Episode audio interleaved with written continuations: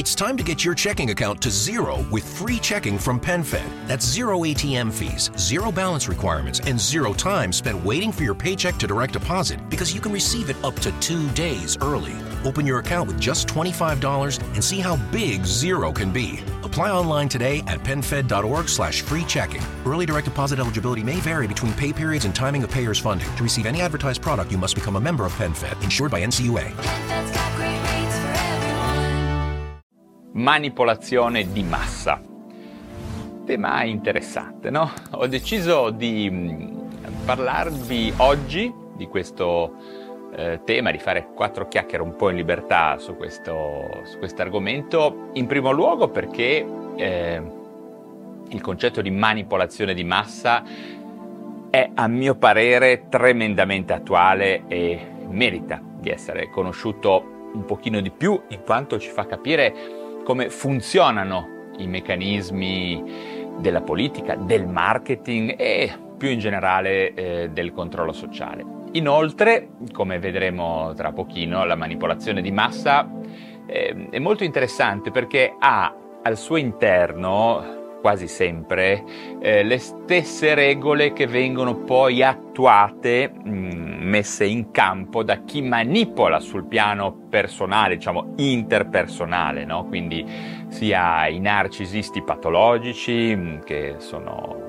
molto sotto l'occhio dell'attenzione della popolazione, anche del, del, insomma, del, del mondo psicologico e, e chi più in generale gestisce mm, quelle che potremmo chiamare le relazioni tossiche eh, insomma, i manipolatori, ecco, i manipolatori nel contesto dell'uno a uno. Ehm, insomma, direi che il concetto generale di manipolazione, sia che ci si riferisca al piano, eh, definiamolo sociale, del grande gruppo mondiale, o a quello personale, o meglio interpersonale, a mio parere merita davvero di essere conosciuto ed è decisamente di pertinenza psicologico-psichiatrica, neuroscientifica, addirittura direi quasi medico-legale e psichiatrico-forense. Per cui eh, mi raccomando, se, se, siete interessati a questo tema, eh, seguitemi fino alla fine perché oggi vi rivelerò un sacco di notizie davvero utili spendibili per capire il mondo in cui viviamo e da un certo punto di vista per eh, sciogliere dei nodi che spesso ci capitano quando viviamo delle, mm, delle relazioni disfunzionali, delle relazioni tossiche. Eh?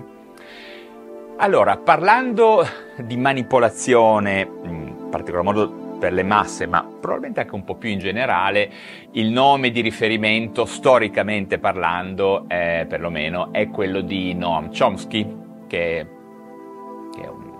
personaggio fantastico che ha insegnato al MIT di Boston, al Massachusetts Institute of Technology di Boston nel campo della filosofia, della linguistica, delle scienze cognitive, anche delle neuroscienze in qualche modo. E in generale Noam Chomsky è stato una delle mm, più importanti voci del dissenso, soprattutto intellettuale e politico degli ultimi decenni e ha appunto elaborato una teoria sulla manipolazione di massa basata sull'utilizzo del linguaggio e dei mass media, del significato, eh, che ha presentato poi in un suo famosissimo libro eh, Manufacturing Consent, The Political Economy of the Mass Media, che poi è stato scritto insieme al collega ehm, Edward Herman.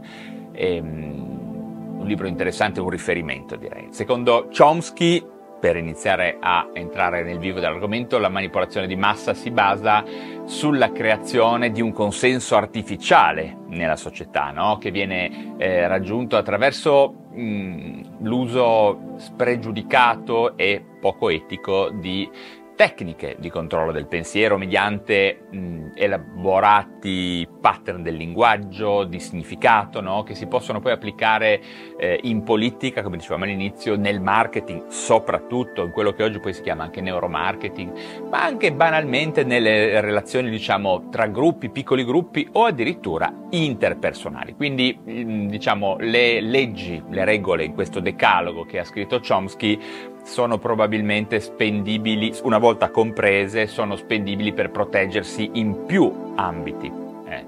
mi augurerei che non vengano poi utilizzate a nostra volta per, per manipolare. Ecco, è importante essere consapevoli di questi, di questi principi, più che altro per riconoscerli e per evitare di esserne vittima, mm? quindi non per utilizzarli a nostra volta, questa è una cosa molto importante. Ma ehm, per partire dal piano sociale è eh, storicamente noto, è evidente, tutti lo sappiamo, l'abbiamo osservato negli ultimi decenni e anche prima, no? come i media, tv, tantissimo, giornali, ancora di più e più recentemente il web, eh, i social media, no? mm, i social network, eh, hanno sicuramente dimostrato di essere altamente efficienti nel plasmare l'opinione pubblica, nel attuare quello chiama reality bending, nel def- deflettere la realtà, trasformarla uh, per un fine.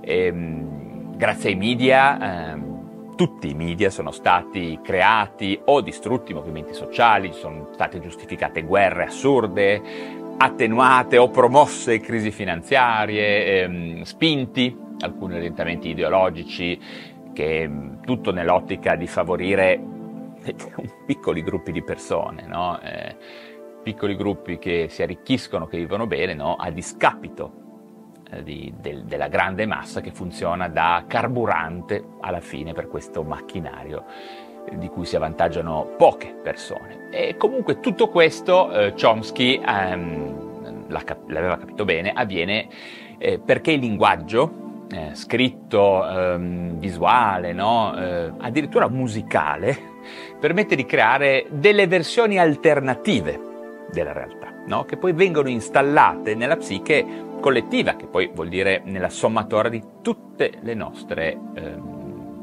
eh, menti. Okay? Tutti direi a livello intuitivo siamo consapevoli che la manipolazione dei media fa parte della nostra vita quotidiana, probabilmente intimamente ognuno di noi se ne, se ne rende conto, magari poi lo scottomizza e lo allontana, ma eh, ora che ne stiamo parlando tutti noi possiamo immaginare che questo avvenga e la percezione distorta della realtà che viene creata dai media no? eh, nell'audience di riferimento può portare a valutazioni e comportamenti molto sbagliati nelle persone, no? eh, ma ricordiamoci, e ve lo mostrerò tra poco, che queste tecniche eh, valgono anche quando sono applicate poi in piccoli gruppi, no? Nella relazione uno a uno, quindi è qualcosa di molto pervasivo che mm, probabilmente ci riguarda sempre, sia che siamo manipolati dai media, sia che ci troviamo all'interno di situazioni tossiche o anche di piccoli gruppi, no? Viene da pensare, eh, che ne so, le, le realtà politiche locali, mh, mm, i piccoli orticelli di potere che mh, mm, consciamente o meno, consapevolmente o meno, utilizzano queste regole. Vedrete che eh, sarà facile capire come vengano utilizzate in maniera generale, dagli altissimi livelli della politica fino al, ai piccoli gruppi, sino all'uno a uno, eh? il face to face. Durante ehm, tutto il suo lavoro di linguista, Noam Chomsky si è appunto reso conto che esistono delle tecniche che vengono messe in atto da millenni in realtà per lavorare sul consenso e sul comportamento delle persone. No? Eh, non so, a partire dal panem et circenses di, eh, di, un tempo dell'era romana, in cui si era capito bene che se alle persone gli dai un po' da mangiare e un po' da divertirsi, non stanno a mettere in discussione nulla, diventano dei pupazzetti nelle mani del potere, no? Basta un po' di cibo, un po' di divertimento e stiamo tutti zitti, stiamo tutti bene, fra virgolette, quando in realtà dentro di noi sappiamo di non stare bene, no? E comunque le riflessioni di, di, Chomsky sul tema della manipolazione sono davvero interessanti proprio perché analizzano i secoli e sono anche complesse. E, diciamo, oggi per comodità e per chiarezza eh, vi riassumerò il suo pensiero mediante i suoi classici dieci punti che sono stati poi diffusi un po' ovunque, no? il suo classico decalogo che riguarda eh, proprio esplicitamente la manipolazione di massa e le strategie che consapevolmente o meno, lo ripeto, vengono sempre messe in atto da chi poi riesce a governare, comandare o manipolare, no? Dal governo ai piccoli gruppi, ai medio-grandi gruppi, fino ad arrivare alle persone, alla relazione interpersonale. Quindi vediamo un attimino questi dieci punti, queste dieci regole del decalogo di Chomsky. Eh? Primo punto, distrazione. Mm? È un elemento fondamentale per Chomsky. Infatti per poter manipolare efficacemente le persone, una delle armi più potenti è la possibilità di distrarle, di deflettere l'attenzione eh, più volte e in maniera sistematica. In quest'ottica è fondamentale eh, spostare l'attenzione appunto su tipicamente notizie o informazioni virali eh, che incuriosiscono o che suscitano interesse in un certo momento ma che in realtà sono meno importanti, no? addirittura banali di altre. Infatti poi la saturazione dell'attenzione delle persone permette di distogliere l'interesse, eh, in realtà proprio il carico attentivo, no? il flusso di informazioni che il nostro cervello può gestire e, che viene appunto allontanato da questioni ben più vitali, che in questo caso poi tendono neurobiologicamente a passare in secondo piano, no? eh, anche per lavare, come si dice, no? uno scandalo, trasformare uno scandalo è spesso sufficiente in non dare al pubblico di informazioni virali irrilevanti. Lo abbiamo visto fare molte volte in questi ultimi anni, quando in politica si compiono reati, si compiono scandali sessuali, no? In realtà la eh, stessa tecnica si utilizza che utilizzano gli illusionisti, no? Sposto la tua attenzione sulla mano sinistra mentre con la destra eh, metto in atto delle azioni che poi eh, ti sembreranno una magia, ma magia non è, semplicemente che la tua attenzione è stata spostata, eh? quindi è un fenomeno, chiamiamolo neuropsicologico. Ricordiamoci bene che tutto questo avviene anche a livello interpersonale, no? durante le manipolazioni relazionali o specialmente nelle sette, quando si, si, entra in contesti settaristici, mentre ti distraggo con informazioni seducenti, scioccanti, love bombing, no? faccio in modo di renderti eh, meno attento e consapevole di quello che avviene realmente, di quello che sto facendo, di te, della tua vita, delle tue finanze. Ehm, del tuo mondo, del tuo orticello, no? che viene trasformato mentre tu stai pensando a qualcos'altro. Attenzione quindi e distrazione sono punti importantissimi. Secondo punto, la cosiddetta alternanza di problema, reazione, soluzione. Eh, succede infatti che a volte chi gestisce il potere decida di ad esempio smettere di occuparsi di una certa realtà oppure lo faccio in modo inefficiente. Ogni tanto mi viene in mente chissà come mai la sanità. Eh? Comunque, poi il risultato viene presentato ai cittadini no? come un problema che richiede una soluzione, che, che non si riesce a trovare per ragioni, chiamiamole oggettive, di cui, non so, in sanità non ci sono i medici. No? Richiede una soluzione che non si riesce a fare a quel punto eh, sarà la popolazione stessa magari a proporre una soluzione o ad accettare una soluzione che se fosse stata presa eh, e portata da chi ci governa sarebbe risultata impopolare, no? Eh, appunto, ad esempio, quando è in programma la privatizzazione di un'impresa pubblica, potrebbe accadere che intenzionalmente no, ne vengano peggiorati i servizi e alla fine questo scenario poi ne giustificherà la vendita e la privatizzazione, no? Eh, ad esempio ogni tanto qualche sospetto no? sul settore della sanità potrebbe emergere. Hm? Anche perché poi bisognerebbe vedere quali interessi stanno dietro i politici che spingono queste cose, perché poi molti sono in qualche maniera coinvolti nell'ambiente della sanità privata. No? Questo è per fare un esempio. Non vorrei sembrare troppo complottista, però insomma è da capire, perché in questi anni, ad esempio, è successo molte volte qualcosa di questo genere. Certamente nel corso degli anni eh, nel nostro paese è stato molto più che evidente no? eh, che mostrare un determinato eh, tema come un problema insormontabile poi ha permesso di portare le persone verso una soluzione che sarebbe stata impopolare no? se fosse stata semplicemente decisa a priori e poi proposta. Questo è molto importante, questo secondo punto non è facile da capire magari portate dietro il video, spero di essermi spiegato bene, però riascoltatelo perché eh, ci sono molte situazioni a, da, a, vari livelli in cui queste cose accadono. Mm? Poi il terzo punto, la gradualità, un punto subdolo. satanico. Nella maggior parte dei casi, eh, per poter manipolare efficacemente le masse, è sufficiente fare cambiamenti graduali, farlo gradualmente. Questo principio è, è, molto utile per introdurre misure nuovamente che normalmente la gente non accetterebbe.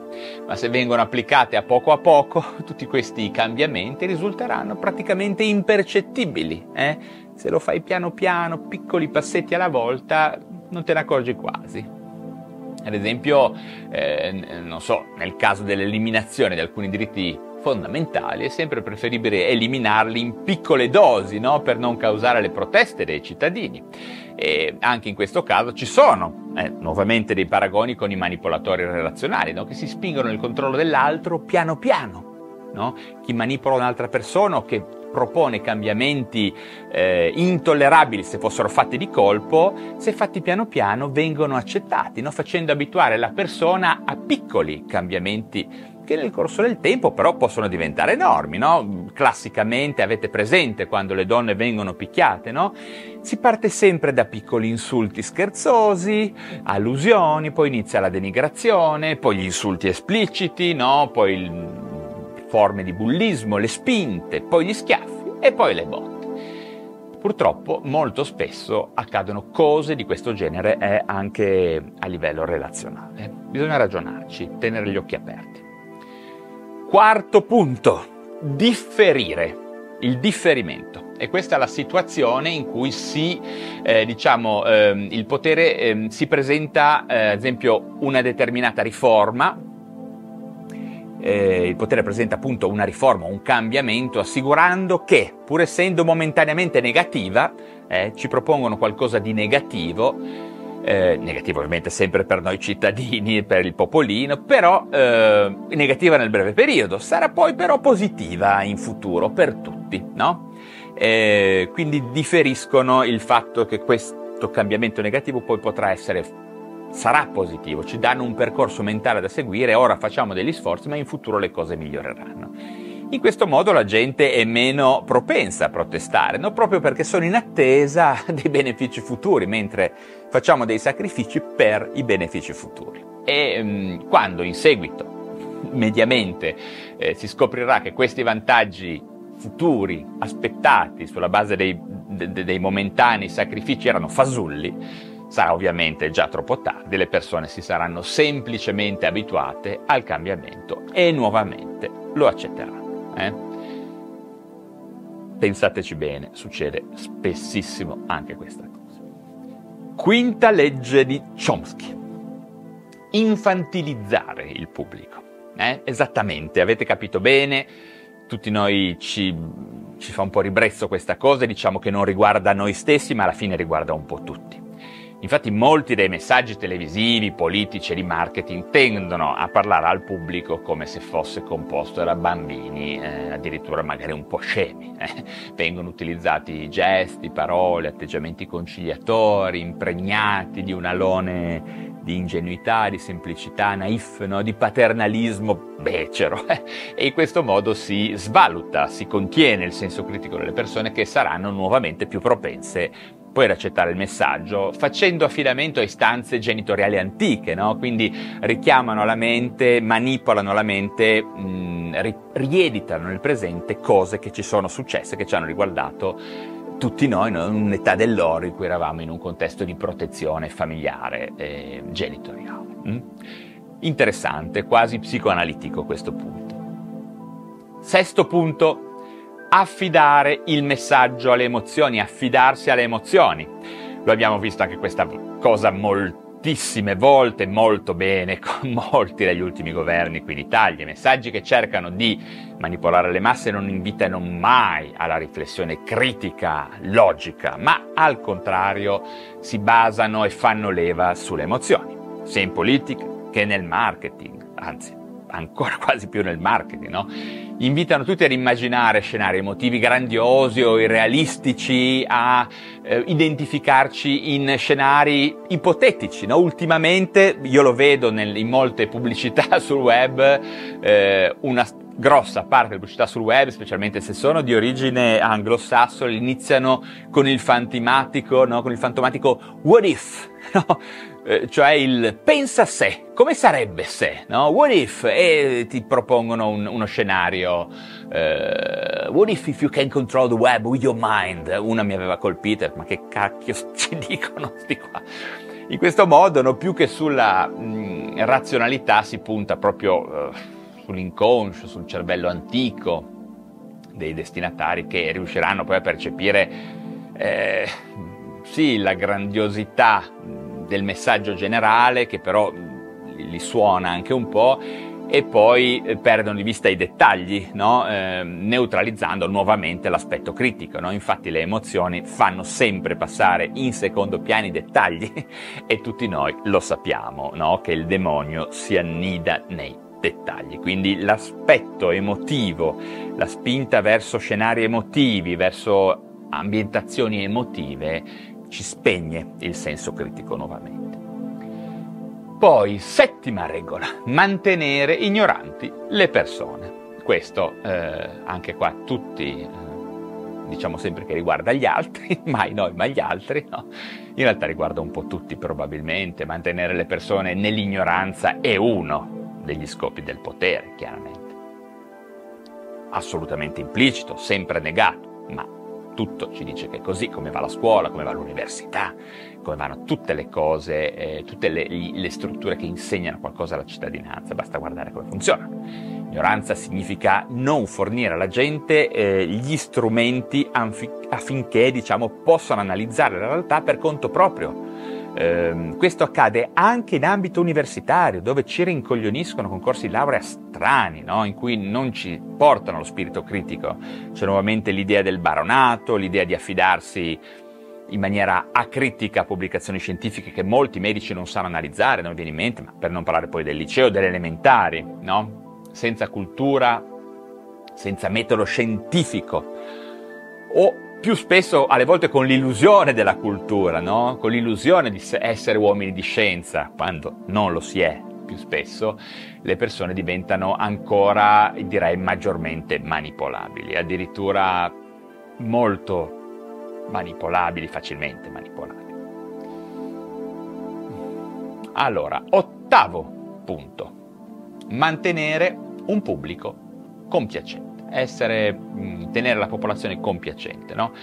Anche questo caso, insomma, abbastanza frequente, no? I mezzi di comunicazione sono soliti mostrare come mode, le tendenze, no? Tutto ciò che è superficiale, ovviamente ignorante, volgare, viene ben accolto. Ehm, e viene considerato interessante, no? In questo modo si spingono nuovamente i cittadini ad assuefarsi alla mediocrità, ad accontentarsi di un circensens, no? Dicevamo panemet circense, che in qualche maniera banale, eh, eh, poco stimolante, ma sicuramente che eh, riesce a tenere la popolazione compiacente, con chi ci dà quelle piccole dosi di dopamina, di divertimento, no? Che siano i giochini, i social media, i programmi televisivi, Netflix. Eh. Poi, nono punto, eh, questo è un punto molto interessante, il nono punto. Il nono punto più o meno si potrebbe tradurre con rafforzare il senso di colpa delle persone. Eh, questo è molto importante ed è esattamente quello che succede anche proprio esplicitamente tra il manipolatore e la sua vittima. Questa strategia eh, di manipolazione di massa tende a promuovere a dismisura il valore della persona, dell'iniziativa personale, del concetto di, di valore, del valere, tipicamente società americana, ma anche quella italiana, cattolica con la Chiesa, che incarna il concetto di peccato. Ok, se tu fai una cosa brutta o se non fai cose belle o sei pigro, se non riesci, non ce la fai nella vita, è colpa tua. Ok? C'è il concetto di valore sempre presente, no? per far credere alle persone che tutti i loro problemi derivino sempre e comunque da loro stessi. Ok? E qua il punto di equilibrio è sottile perché alle volte c'è questo aspetto, ma molte volte non è così, no? Eh, perché invece di ribellarsi contro il sistema che genera un ambiente insostenibile per i più, no? E favorisce sempre solo una minoranza, ok? I cittadini delle classi meno abbienti penseranno di essere loro i responsabili diretti di ciò che sta accadendo eh, e dei loro fallimenti esistenziali. No? In realtà il punto è che l'ambiente è progettato per facilitare il nepotismo, per facilitare chi proviene già da classi elevate, per far sì che le persone che vogliono andare avanti e fare il cambio di classe lo debbano fare mettendo a rischio la loro etica, muovendosi in contesti scorretti, eh, quindi diventando yes man, divent- andando al soldo dei più potenti eh, o cose di questo genere. Eh, quindi evitare cambiamenti rivoluzionari, ma diventare semplicemente dei burattini. Allora sì che puoi fare il cambio di, di, di classe. Se no è molto, non dico che sia impossibile, eh? si può fare, però per la gran parte delle persone è impossibile e questo non è legato alle loro possibilità, perché se io nasco in una famiglia che non ha neanche i soldi per mandare un, una persona al, al liceo o comunque ho dei familiari che non hanno studiato, c'è veramente una grossa difficoltà a fare il salto di classe, andare su, eh, diventare persone acculturate, consapevoli, in grado di cambiare le cose. Okay? Poi si rischia che per cambiare le cose si diventano degli yes men, si va al soldo dei più potenti, quindi in realtà non cambi niente. Sì, guadagni più soldi, fai il salto di classe, poi forse le generazioni dopo ce la faranno, ma tenete conto che l'ambiente, come dico, vince sempre. Questo discorso molti di voi non lo condivideranno, lo so, io invece lo considero molto importante nella società e per cui comunque anche Chomsky sosteneva questa cosa e per cui insomma, vale pena farci una riflessione, comunque poi la pensiamo. Decimo e ultimo punto, eh, eh, direi, è eh, sì, davvero fondamentale, c'è l'idea di conoscere alla perfezione l'essere umano ovvero i sistemi di potere, hanno un accesso, sempre un accesso privilegiato e precoce alle conoscenze nel campo, ad esempio delle scienze umane e delle neuroscienze, una vasta conoscenza della natura umana eh, grazie ai progressi no, fatti nei campi delle scienze umane, della filosofia, anche di quelle psicologiche e neuroscientifiche, permette di avere un maggior controllo sui cittadini, potenziando appunto in qualche maniera tutte le precedenti regole. Eh? Questo è un aspetto molto importante. Se uno conosce bene, ultimamente c'è anche l'aspetto, chiamiamolo statistico, eh, e di controllo dei big data, perché se io controllo i grandi dati, le grandi aziende, abbiamo visto che controlli l'umanità. Quindi conoscere le persone eh, deriva un tempo dalla filosofia, dalla psicologia, dalla sociologia, adesso anche dai grandi dati, dai flussi di dati che derivano dalle grandi piattaforme, no? quindi chi controlla Google o chi si appoggia a Google ha veramente la possibilità di attuare manipolazioni totali sulle persone. Abbiamo visto molti scandali no? legati alle elezioni, ehm, Cambridge Analytica, tanto per fare un nome, o, e tutto quello che probabilmente non conosciamo, eh, perché eh, una parte è conosciuta, una parte no. Comunque, come potete ben capire, le 10 regole di Noam Chomsky sulla manipolazione di massa rappresentano una serie di principi che sollevano numerosissime questioni etiche e pratiche. L'applicazione di questi principi può avere come conseguenza ehm, diretta la limitazione della libertà personale e il mantenimento diciamo, l'impossibilità di mantenere punti di vista pluralistici e diversificati. Eh? Inoltre, in passato, molte di queste strategie, chiamiamole di psicologia sociale, hanno permesso a molti regimi di instaurare e di mantenere il loro potere, regimi anche estremamente ehm, dispotici come il nazismo. Eh, è anche interessante sottolineare nuovamente come quello che accade a livello sociale e di gruppo in larga parte si può riproporre anche nelle dinamiche di manipolazione tra singoli. E anche questo è molto interessante e affascinante e pericoloso, diciamolo pure. Merita un approfondimento eh, e invito tutti voi a, eh, ad andare a fondo di questi temi, quello della manipolazione, in maniera diciamo non esclusivamente legata a manipolazioni relazionali o sentimentali, ma più in generale al concetto di manipolazione eh, che eh, vedrete ha delle declinazioni a tantissimi livelli, in plurime dimensioni, vale la pena approfondire.